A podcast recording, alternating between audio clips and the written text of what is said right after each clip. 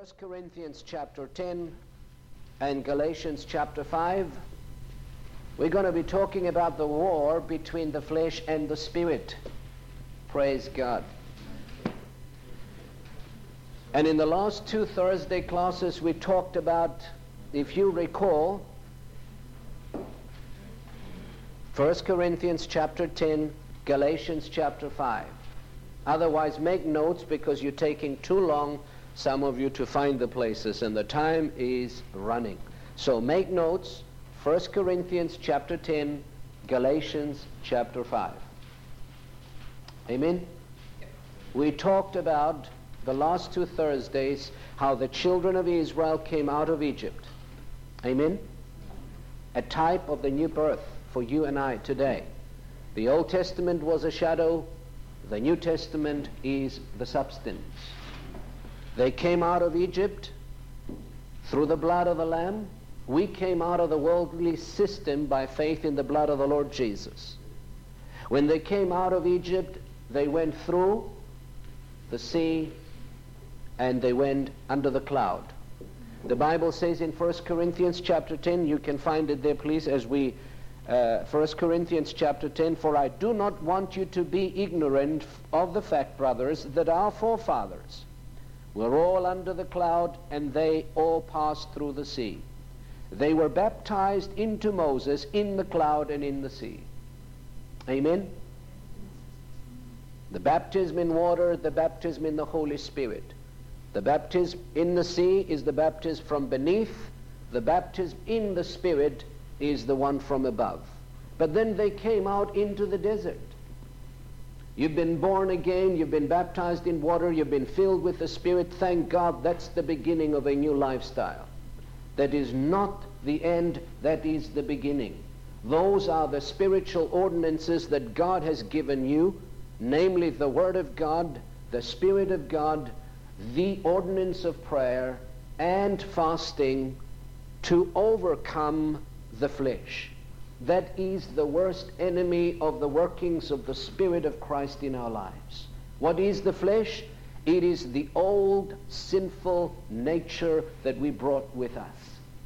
The Bible says that when a man is born again, he receives a new spirit, a new heart. But you still have the old unregenerate body, and you have with you that unrenewed mind. That is what is the flesh. The unrenewed mind the body that wants to go the old way, the way that you used to go while you lived in the world. And so there is a constant battle between the old nature and the new nature within you. That is why we should feed the Spirit of God and the new nature within us with the Word of God, establishing ourselves in prayer, understanding what the spiritual ordinances are that God has blessed us and has given us so that we may build up the new nature within us and overcome the old carnal nature on the outside and begin to live in the Spirit. And we talked about that unless you win the battle in your own domain, in your own desert, so to speak, God cannot trust you with the best. God will withhold his best from you until you learn to walk straight. and I want you to listen to this. God will withhold his best from you until you learn to walk straight. Until you learn to give him the first place in your life, in your heart, reigning over every area of human existence. And the children of Israel forfeited all of the blessings that were in the promised land because they were body ruled. They allowed the flesh, the old carnal sinful nature to dominate them. And until you overcome the flesh, until you get out of the desert into the promised land, you will not experience God's best in your life. And I want you to understand that. And many of us today are seeking the crown without the cross. There is no such a thing. There is a price to pay. And that price is dying to self, dying to your old carnal nature. There is no crown without the cross. There are no blessings except you learn to die to your own self, to your own ego, to your own fleshly desires. And then God will give you the best when you get out of the babyhood stage and you come into maturity. What is a mature Christian?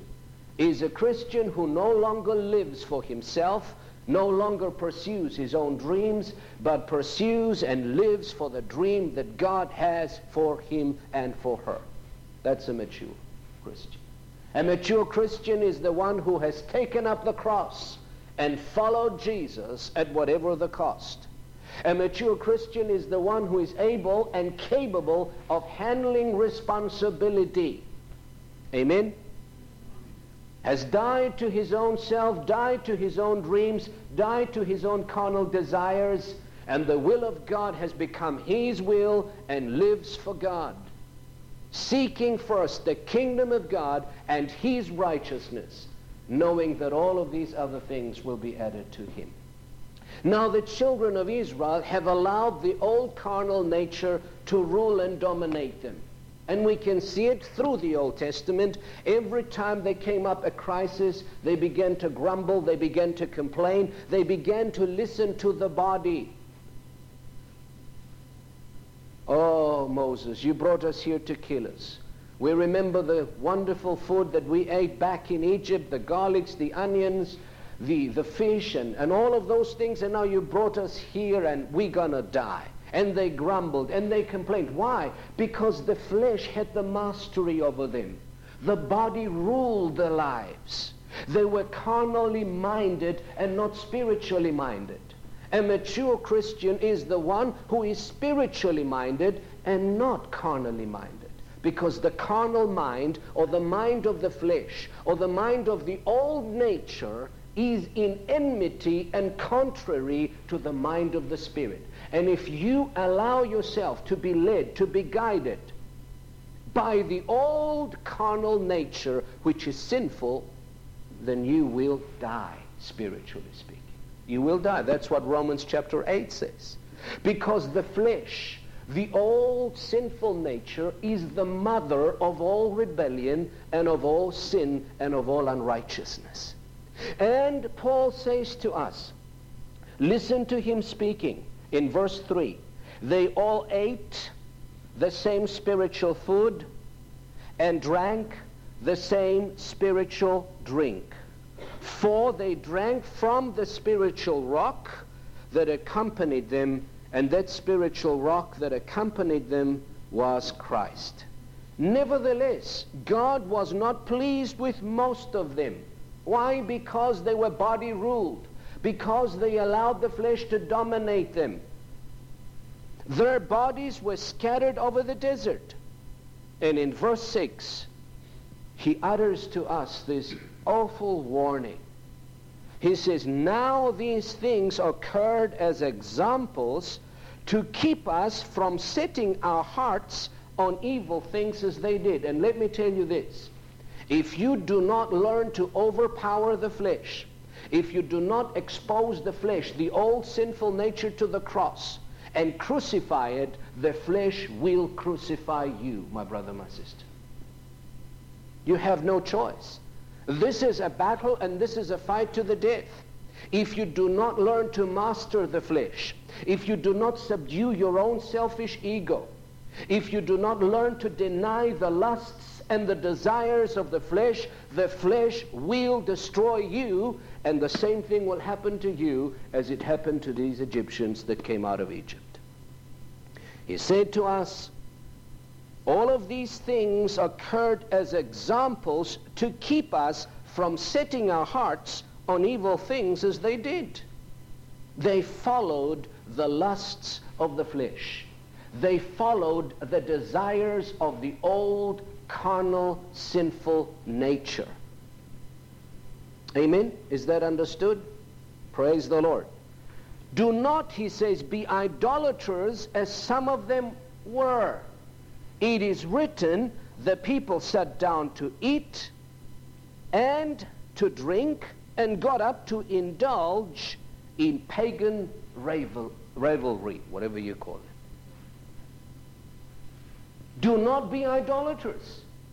And we read in Galatians chapter 5, what are the lusts of the flesh? What are the works of the flesh? What are the deeds of the old carnal nature? That is our worst enemy.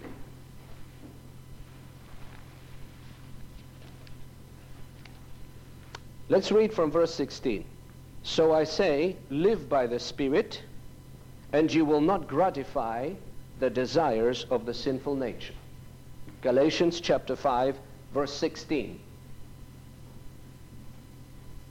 I don't want you to miss what I'm saying. So rather concentrate, please. Live by the Spirit, and you will not gratify the desires of the sinful nature or the flesh. For the sinful nature desires what is contrary to the Spirit, and the Spirit what is contrary to the sinful nature. They are in conflict with each other, so that you do not do what you want. But if you are led by the Spirit, you are not under the law. Verse 19. The acts of the sinful nature are obvious, or the works of the flesh, or the deeds of the old nature are obvious. And he lists them. He says, sexual immorality is a deed or an act of the old sinful nature impurity, debauchery, idolatry, and witchcraft. They fell into idolatry. Why? And you and I will fall into idolatry today. You may say, Andrea, you know, but we are not so stupid to go and make a golden calf like they did and fall before the statue and worship the statue. No, we don't do those things. But we do something that is just as equal as that. We allow our careers. We allow the God of materialism. We bow before the God of self and we worship it. And we sacrifice to it. We build our own dreams and we sacrifice to our own dreams. And that is idolatry. For idolatry is anything that separates you between you and your devotion to God. Anything that steals from your devotion to God is an idol. And that is a work of the flesh. That is why you need to expose the flesh, the old sinful nature to the cross. Because the cross is the remedy, my brother, my sister. And unless and until a Christian bows to the cross, and allows the cross of Christ to come into his life and penetrate every area of your life, you will not grow and become mature in Christ. You will always remain a spiritual infant. You will always be tossed to and fro because you refuse to accept the cross and accept death to the old sinful nature. Many, many times I cried when my flesh was exposed continually to the cross but I wanted to die to my own self so that I could live for Christ. And the more I die to self, because this is a progressive thing, it does not happen overnight. It is not an automatic process. It is a gradual process of dying to self and living for Christ. But I remember when my flesh got exposed first to the cross, it was painful because you love yourself. You bow before your own opinions. You esteem your opinions as right, and you bow before them and do them. No matter how right you seem to be, God is always right. Amen? So time and time I prayed again and again and again and again. If you want to grow in Christ, pray this prayer after you've counted the cost. Lord, let the power of the cross of Christ penetrate every fiber of my being. Let the power of the death of Jesus come into every area because you will not experience the power of the resurrection until you experience the dying of the Lord Jesus. And this is not baby teaching. This is heavy teaching. You will not experience the resurrection of Jesus Christ until you experience the death of Jesus Christ. Dying to your own dreams, dying to your own selfish will, dying to your own selfish ambition. In Galatians chapter 5, verse 24, listen to him speaking again. In verse 24, those who belong to Christ, how many of you belong to Christ? Praise the Lord. Hallelujah. Listen, he's talking to you now.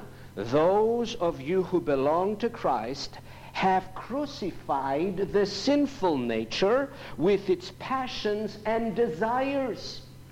Who crucified the sinful nature? God? No. You have to crucify the flesh. You have to put your own self-will down and say, nevertheless, not my will, but your will be done, Father God. They who belong to Christ have crucified the flesh and the desires and the lusts thereof. If you allow the flesh to live and have dominion over you, it will lead you into all of these things that we read in Galatians chapter 5, verse 19. It will lead you into idolatry. And I talked about that one idol we have, we have bowed before. Modern Christianity is the idol of materialism. We are materialistic people, folks. I'm not saying it's sinful to have a better house. I'm not saying it's sinful and it's wrong to have a better car. When God gives you those things, they are a blessing.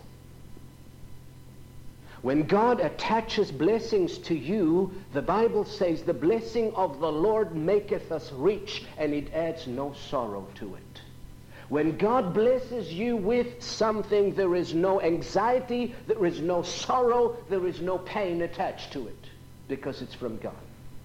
But when you reach out to get it, when you sacrifice your life and you pursue materialism and you make money your God or your career or your family or whatever you make an idol, it will attract on you the wrath of God. Do not be idolaters. It is written there. It says, do not be idolaters as some of them were. What did they do? You know the story. They saw the wonders of God. They saw the miracles of God. God delivered them with a mighty hand and an outstretched arm. No sooner did they cross the Red Sea, they came out into the desert. No sooner did Moses leave them for a while. What did they do? They approached Aaron and said, make us gods to worship. And Aaron said, well, bring me your jewelry. They cast the jewelry into that. They made a golden calf. They fell before it. They worshipped it. And then they sat down and they ate and drank and sacrificed to an idol. And they said, these are your gods, Israel.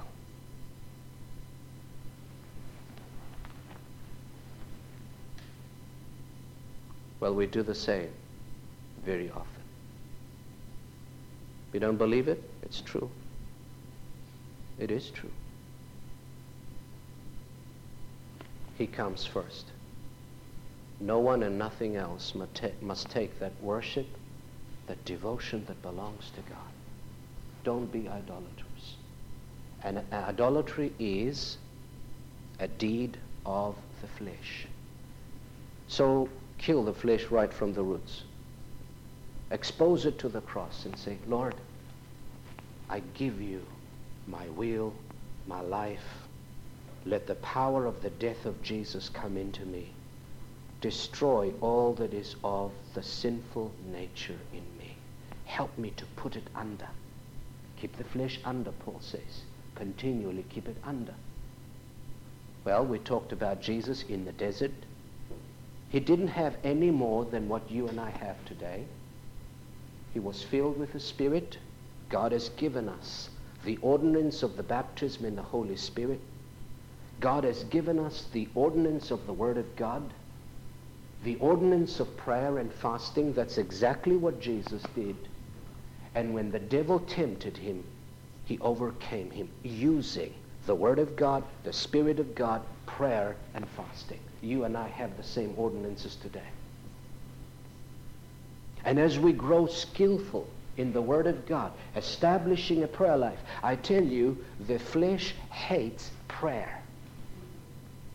The flesh hates prayer because it is in the prayer closet that you expose the flesh to God and God just kills it. Kills your own dreams, kills your own carnal desires, kills your own selfish ambitions.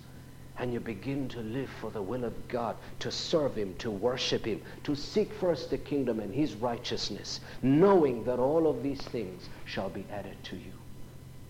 Now, I'm not saying that God does not want to bless you with a better house. Please don't misunderstand me. I'm not saying that God does not want you to have the best. He said, when you seek me, when you put my will first, I will give them to you. And there will be no sweat in it. I know it because I've experienced it and I've lived 18 years, I've lived in it. And my brother always accused me. He said, wow, he said, you have been born Sábado y on Saturday. You never worked in your life. And look at you. And here I'm killing myself and laboring, and look at me. Why, he said. And at one time he became jealous and attacked me. Well, if he would have allowed me, I would have explained to him why. Folks, let me say this to you. When God adds blessings to you, there is no sweat in it. Because sweat is a symbol of the curse. I'm not saying you are not to work. But sweating is a symbol of the curse. When God adds his blessing to you, material blessing, there is no sorrow attached to it. But the problem with us is we want to reach there yesterday. That is the problem with the flesh. The flesh is in a hurry. We want to get there yesterday. We don't want to climb at the bottom of the ladder and slowly climb up. We want to reach the top overnight. Well, that is the work of the flesh. Amen? So the Lord says, and his word says, do not be idolaters. And then he goes on and he says, in verse 8, we should not commit sexual immorality, as some of them did, and in one day 23,000 of them died. Sexual immorality, we've read, it is a deed, an act of the sinful nature, and has destroyed many a man of God, many a woman of God. Do you want to read where the incident is? Go to Numbers chapter 25, verses 1 to 9, and we'll see. You'll see what I'm talking about. Go to Numbers 25.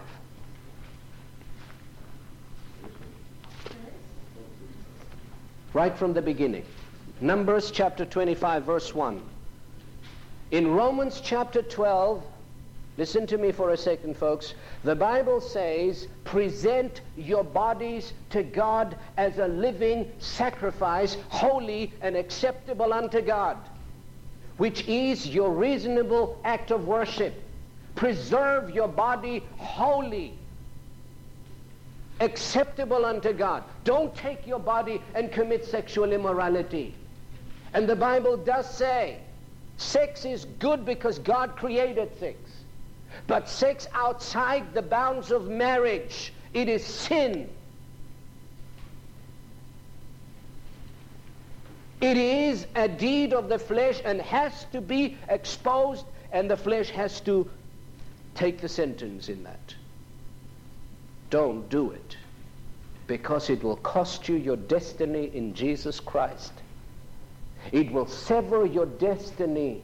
It will keep you from receiving God's best and don't kid yourself and you think you're going to do it and you're going to get away with it. You won't. And you know, so often we talk about God's forgiveness and God's grace and God's mercy. Yes, but sometimes we do not give the whole picture. God will forgive you, but there are always consequences of that disobedience or that sin. God is a forgiving God. But there is consequences when you sin. Ask Abraham. We're still living with the Ishmaelites today. He was in a hurry. He slept with his maid. He wanted to help God, work of the flesh, and he produced an Ishmael. David committed adultery with Bathsheba. God had forgiven him. But from that day onwards, he never saw a day that was as joyful as before. His sons rebelled against him. Absalom revolted against him. He wanted to take. You, you read the story of David after he had committed sin with Bathsheba. The child died. God had forgiven him, but there are consequences. Look what happened to the children of Israel. Have you found Numbers 25? I want you to listen to me carefully, people. Keep your bodies pure and holy to the Lord. Listen to me, young people. Keep your bodies pure and holy. Present your bodies to the Lord God as a living sacrifice. While Israel was staying in Shittim, the man began to indulge in sexual immorality with Moabite women. And God told them, says, don't mix. Don't mix with strange women. Don't do it. And the Bible tells us today in the New Testament, do not be unequally yoked with unbelievers. Don't do it. It will cost you. Who invited them to the sacrifice to their gods. And they accepted. And the people ate and bowed down before these gods. And so Israel joined in worshiping the Baal of Pur, of Peor, whatever his. And the Lord's anger burned against them. And the Lord said to Moses, Take all the leaders of these people, kill them, and expose them in broad daylight before the Lord, so that the Lord's fierce anger may turn away from Israel. And we read down the bottom in verse um, 8 or 9, then the plague against the Israelites was stopped, but those who died in the plague numbered 24,000. That's why Paul says to us in 1 Corinthians chapter 10, we should not commit sexual immorality. We should not play around. Once you've given your heart to the Lord, once you've been born again, once you put your hands to the plow, man, just flee idolatry, get away from sexual immorality because it will cost you. It will keep you from God's best. And I'm sorry to say some Christians do not even consider this a sin. They think they're going to die and go to heaven. But I tell you something, Jesus said something else about this matter. He said, In that day many will come to me and say, Lord, we ate and drank in your presence. We cast out demons in your name. We've prophesied in your name. And Jesus will turn around and say to them, Depart from me, you workers of iniquity. I never knew you. Now, Paul says in the letter to the Galatians, when he lists the acts of the flesh, we're talking about the sins that kept Israel out of the promised land. I'm talking about sins that will keep you from obtaining God's very best for your life. Galatians chapter 5, when he, he says, Well, the acts of the sinful nature are obvious sexual immorality, impurity, debauchery, idolatry, witchcraft, hatred, discord, jealousy, fits of rage, selfish ambition, dissensions factions and envy, drunkenness, orgies, and the like, I warn you, as I did before, that those who live like this will not inherit the kingdom of God. What must I do? Repent and come to Christ for forgiveness and power and ability through the Spirit to help you live straight and to walk straight so that you can obtain God's best in your life. Don't do it, he said. Look at Samson, a mighty man of God, anointed of God. One relationship with Delilah cost him his life and the anointing of God upon his life. Look at Solomon, started out beautifully, wonderfully, wrote the book of Proverbs, filled with wisdom. While he was young, he was seeking God's wisdom and God's uh, blessing and God's understanding. When he got old, he got involved with many women. And the Bible says those many women turned his heart away from the Lord.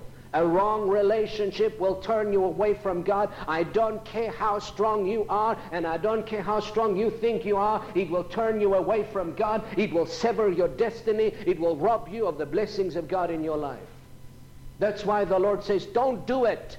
Don't be unequally yoked with an unbeliever. Well, I've lived with this guy for so long, but now I've come to Christ. Well, now you've come to Christ. Sever that relationship and follow Christ. Well, but I can't do it. Yes, you can if you want to.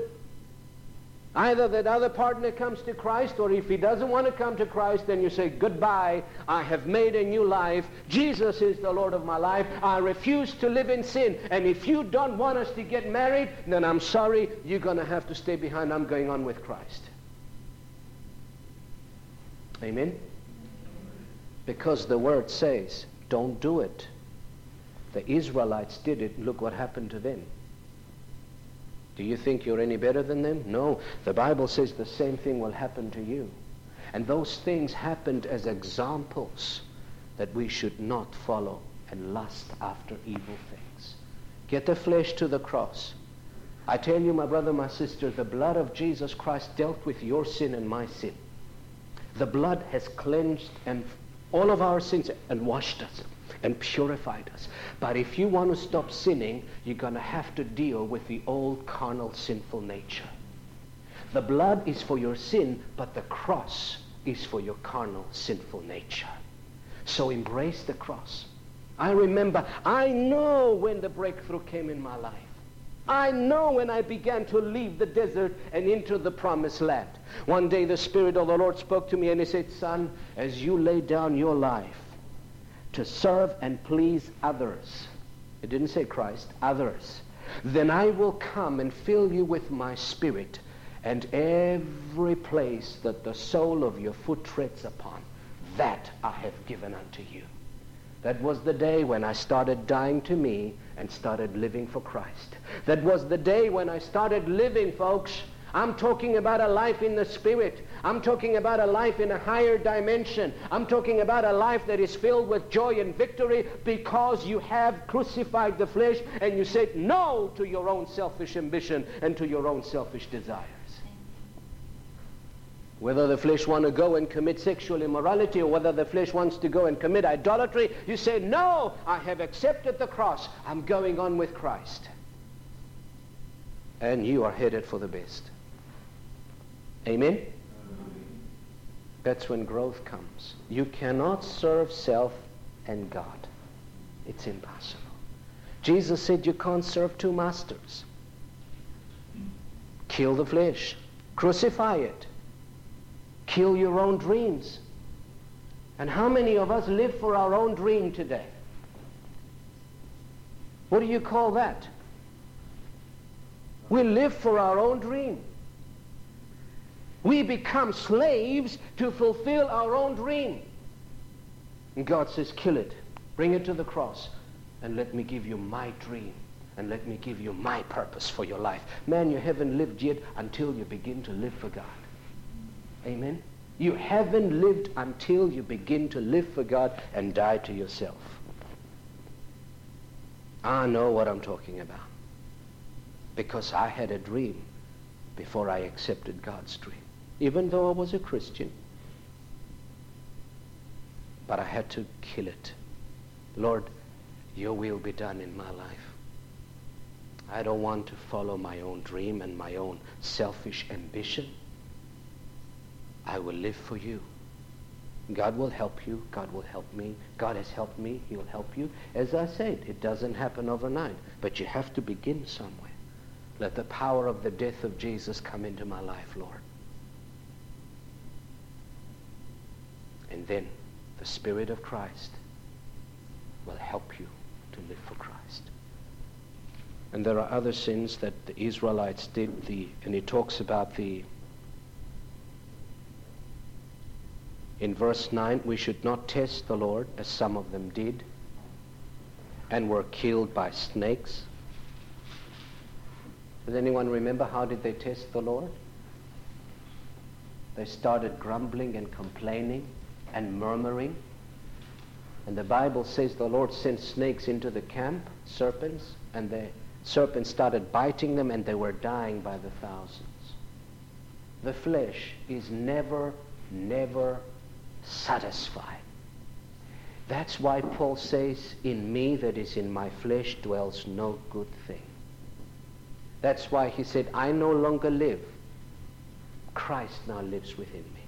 And the life that I now live in the flesh, I live by the faith of the Son of God who loved me and gave himself for me. And then he said, I have been crucified with Christ. Ha! He took the flesh and exposed it to the cross. The flesh is never satisfied, folks. No matter what you give to it, the flesh will always want more and more and more and more and more. And wherever you place the old sinful nature will always complain and murmur and be unthankful and ungrateful. That's testing the Lord. And the Bible says, put that flesh to the cross. Kill that murmuring. Allow the power of the Spirit of Christ to elevate you and become thankful, praising God all the time, every day, wherever you are, no matter what you're facing. They tested the Lord. They grumbled. They complained. They didn't like the food. It didn't matter that it came from heaven. They just didn't like it. well, that's the flesh. That's why I say to you, the flesh is the mother of all rebellion. It is the mother of all unbelief, the old sinful nature. It is the mother of all unrighteousness. Kill it from the root. Lord, I embrace the cross. You shed your blood for my sins, but I don't want to live in sin anymore. Therefore, I embrace the cross. Not my will, but your will be done, regardless of the cost.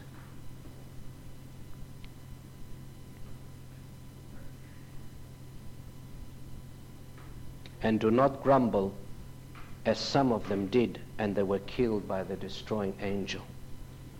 These things happened to them as examples and were written down as warnings for us on whom the fulfillment of the ages has come. So if you think you are standing firm, be careful that you do not fall.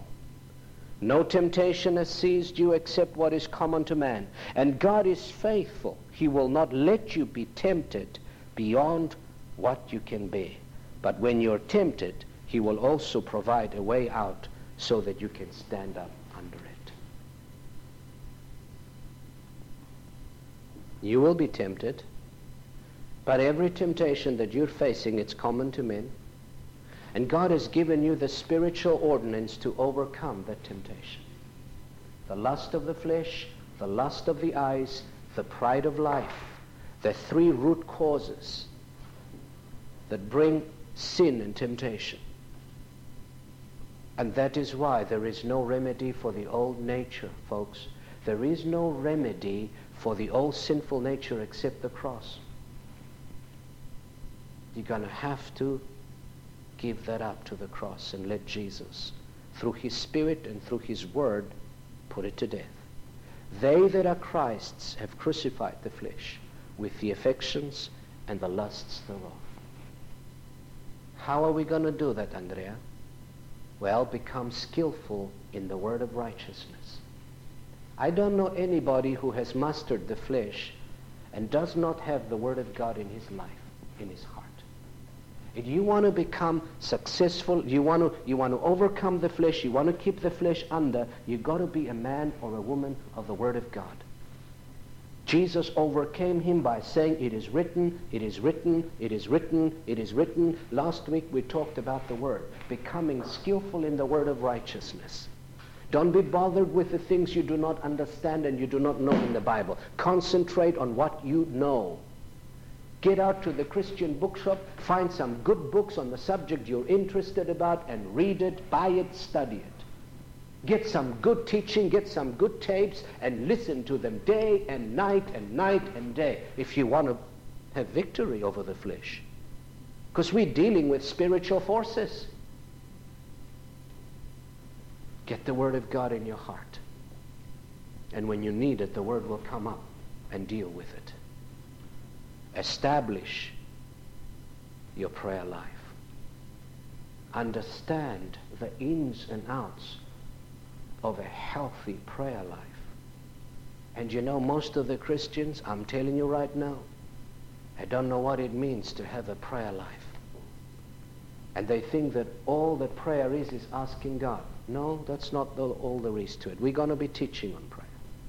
Establish a prayer life. Understand the workings of the Spirit of God in and through you because it's through the Spirit that you mortify the deeds of the body. Not through your intelligence, it's through the Spirit. Find out what the Bible has to say about the Spirit of Christ. How does the Spirit function and work in and through you? How do you stir up the Spirit of God within you? We have not received the spirit of bondage, but the Bible says we have received the Spirit of Christ. If the Spirit that raised Jesus from the dead, the Bible says, dwells in you, by the same Spirit it will quicken your mortal body and give it life and strength and energy you never had before by the Spirit. But you've got to know Him and understand the workings of the Spirit in you. Find out about the ordinance of fasting. I've got some good teaching on fasting. I long for you to come and say, Andrea, have you got any teaching on that subject? None of you has ever come and said, Andrea, I need teaching on this subject because I'm really having a problem in that area of my life. Come on, folks, let's get hungry for the Word of God. Let's become skillful in spiritual ordinances that overcome the flesh, the old sinful nature, and begin to live in the Spirit and walk in the Spirit. So coming out of the desert means crucifying the flesh. Living in the promised land means living in the Spirit. Because in the promised land is life lived in victory. Amen? God bless you, and I pray that the Lord will make this teaching life and light to you. Shall we close in prayer, please? Father, in the name of Jesus, we thank you.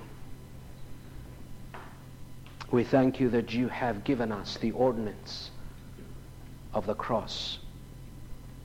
And Lord, I pray tonight that each one of us will receive a fresh understanding and revelation concerning the cross of Jesus, Jesus Christ.